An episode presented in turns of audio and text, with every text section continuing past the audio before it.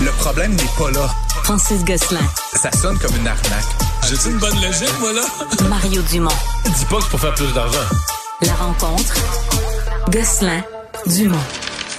Bonjour Francis. Salut Mario. Alors après des semaines euh, où euh, ça voguait sur les marchés boursiers aujourd'hui, ça a crashé un peu parce que les chiffres euh, les chiffres de l'inflation ont fait ont donné une mauvaise surprise ce matin là? Ouais, ben mauvaise surprise en même temps. Tu sais, je pense que le monde sont un petit peu là, sur les nerfs là aux États-Unis, les investisseurs surtout. Mais l'inflation a repris plus que tout le monde attendait là. Oui, oui, mais tu sais, j'ai- comme, tu sais, faire une métaphore un peu facile, j'ai l'impression que le- les investisseurs puis le marché boursier, c'est comme un cheval là, qui attend le début de la course, là, puis tu sais que les taux ils vont baisser, les taux ils vont baisser, mais ça va prendre quelques mois encore, les gars. Ouais, là, ouais. fait évidemment, on s- la plupart des analystes, là, on a fait une moyenne, s'attendaient à une, une augmentation des prix là, de 2,9 puis finalement, c'est 3,1 Oui, Tu sais, par contre, la, core inflation, l'inflation de Est plus base élevée, est plus élevée, plus grosse accélération depuis le mois de mai. euh, Je suis pas dupe, Mario, mais C'est tout ce qu'on voulait pas voir, Non, non, c'est ça. Et puis finalement, ça donne raison à M. Powell, qui, tu sais, de manière subtile, puis, tu sais, je le trouve de plus en plus funny, M.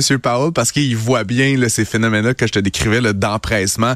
Euh, tu me parlais de Morningstar, là, donc ce, ce cabinet de recherche, etc., qui, qui a- qui a publié, là, qui, s'attendait à des baisses en mars, puis six ouais, baisses. six baisses dans l'année. Peut-être qu'ils devraient revoir leur copie là, à la lumière des informations qu'on a obtenues aujourd'hui. Euh, mais donc, effectivement, ça retarde certainement l'échéance des premières baisses de taux aux qui- Ce États-Unis. qui m'a fait un peu capoter, c'est que la bourse canadienne a planté plus que la... Comme c'est le marché canadien pour des Ouais. nouvelles aux États-Unis, mais tu sais, on sait que les deux économies sont fortement reliées. Ouais, mais l'économie canadienne semble très nerveuse sur la question des taux aussi. Là. Oui, parce que d'une certaine façon, euh, tu sais, on sait qu'au Canada, ça va être une année euh, relativement stagnante. Certains craignent encore qu'on se retrouve en territoire euh, récessionniste. Bon, ça, ça pourrait arriver.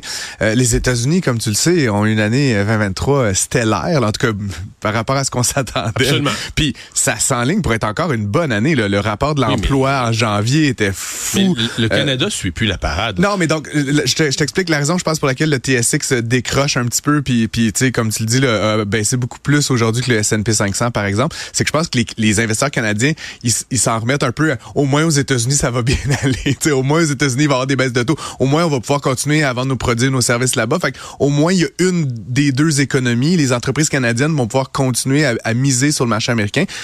Si ça se réalise pas aux États-Unis, si euh, l'inflation euh, persiste haute, si les taux d'intérêt demeurent élevés, là, ça nous donne un, un- comment dire, un exutoire de moins à notre enthousiasme. Donc, effectivement, le TSX là, a planté de 2,5 Mais, mais si on oublie la bourse, l'économie canadienne, moi je suis un peu inquiet. L'économie canadienne suit plus du tout le rythme de l'économie américaine. là. Plus du tout. Tu sais, on Non, a non. toujours été un peu plus pauvre que les Américains et tout ça, mais là, les investissements sont plus là. Résidentiels, non résidentiels, toutes les formes d'investissement. Il y a une stagnation de l'économie au Canada. On a vraiment l'impression qu'on a, on est, on a plus ce qu'il faut pour jouer dans la Ligue des Américains. Non, non, puis tu sais, ça se traduit par des choses simples, mais en même temps éminemment compliquées. On, comme tu dis, on n'investit pas dans les bonnes choses. Euh, bon, je ferai pas le procès de Nordvolt et etc. Mais, mais même de manière générale, Mario, sortons là, du procès politique des uns et des autres. Au Canada, en raison de, notamment de ce qui s'est passé dans le marché immobilier, hein, parce qu'on le sait, le, le prix de l'immobilier ici par rapport aux États-Unis, le- les prix se rapprochent des États-Unis, mais l'augmentation des prix ici a été fulgurante là, depuis quelques années.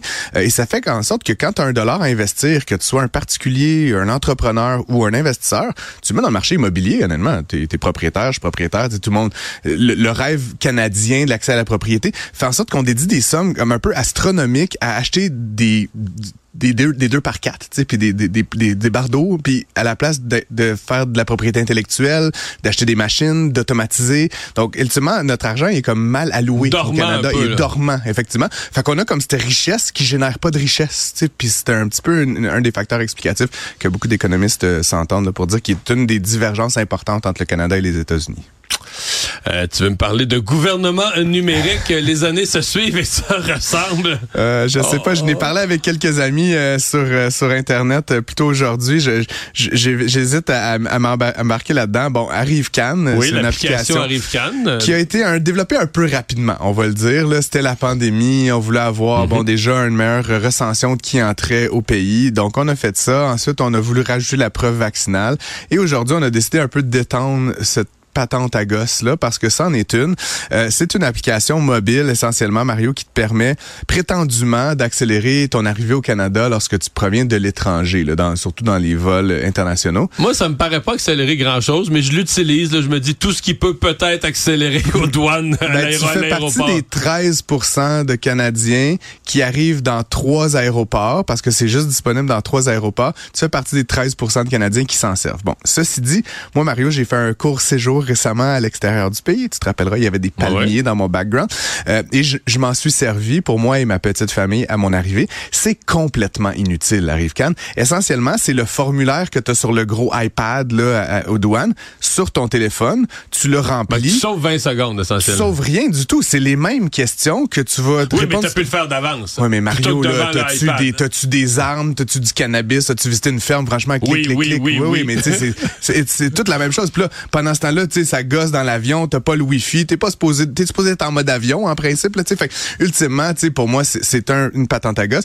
Et, personnellement, Mario, ce qui est fâchant un petit peu, là, puisqu'on apprend aujourd'hui, c'est que ça aurait coûté quelque chose comme 56 millions euh, de dollars, ce qui est aberrant, mais je laisserai à des experts en, Ah en non, mais c'est informatique. aberrant, parce que euh, il y, a plein, si y a- de factures non détaillées. On comprend qu'on s'est Ben, fait rouler. C'est de ça que je voulais parler. En fait, là, je sais qu'on n'a pas beaucoup de temps, mais fait, que, euh, ça coûte 56 millions faire une application ou pas, ça clique là, qui est finalement une espèce de truc d'émission de PDF, ça a coûté un demi-milliard. Fait que tu sais, peut-être que c'est pas cher, 56 millions. Mais moi, ce qui me ce qui me pète la tête, Mario, c'est qu'en fait, selon, selon le vérificateur général, l'Agence des services douaniers du Canada a, a pas vraiment de la bonne comptabilité. C'est quand même une agence fédérale. Ils Non, sont, au point que ils le- sont le pas coût- vraiment ouais. capables de dire. Le coût réel est une approximation de la On ne sait vérificatrice. pas. Je sais pas, Mario, euh, comment ça fonctionne dans leurs univers, mais comme il me semble, t'as des bons de commande, t'as des fournisseurs, t'as des trucs qui sont payés, des trucs qui sont pas payés. Mais mais- même pas, tu payes des factures, t'as même pas de description du travail exécuté. T'as- Tu as vu ça? Mais, mais c'est, c'est comme, fait, comme je te dis, là, pour l'instant, un, il n'y a pas vraiment d'implication directe de, de, de- du politique. Là. Ça, ça, ça semble s'être passé vraiment au niveau des fonctionnaires. Ça va inévitablement remonter. Là. Évidemment, M. Poiliev, il, il fait ses, ses esclaves et tout. Mais, mais pour moi, l'enjeu, c'est comment est-ce que c'est possible qu'une agence comme ça ait pas un minimum de contrôle comptable et financier, de sorte que quand on pose des questions, on peut dire c'est 56,2 456 millions de dollars et 32 cents. Je veux dire, ça devrait être comme ça. Puis je veux dire, loi de l'accès à l'information, etc. Je veux dire, que, la, que le vérificateur général soit pas capable d'avoir des infos. Ah non, Pour moi, c'est un gestion. scandale de gestion. Fait Mais que, elle parle d'une des euh, pires tenues de livre qu'elle a vues dans sa carrière, la, la, la vérificatrice. Après, ouais. on s'étonne pas que le service soit pas tout à fait euh, exceptionnel quand on... Rapidement, petite surprise au port de Montréal aujourd'hui. Trois jours seulement ouvrables après le sommet sur le vol d'auto. Il fallait un sommet pour que ça se règle. voilà, bon. on ferait refaire des sommets comme ça tous les six mois, comme ça. Euh, donc effectivement, ce matin, c'est le fun parce qu'il y avait euh, des journalistes et un photographe du Journal de Montréal qui étaient sur place, donc pour documenter la Ils ont patente. été avertis. 53 véhicules ont été euh, récupérés dans 26 conteneurs. Plusieurs des véhicules qui étaient neufs, certains qui étaient légèrement endommagés. Apparemment, certains voleurs, là, ils te rentrent ça dans le conteneur à 60 à l'heure, ils fourrent les freins, puis ils la laissent là.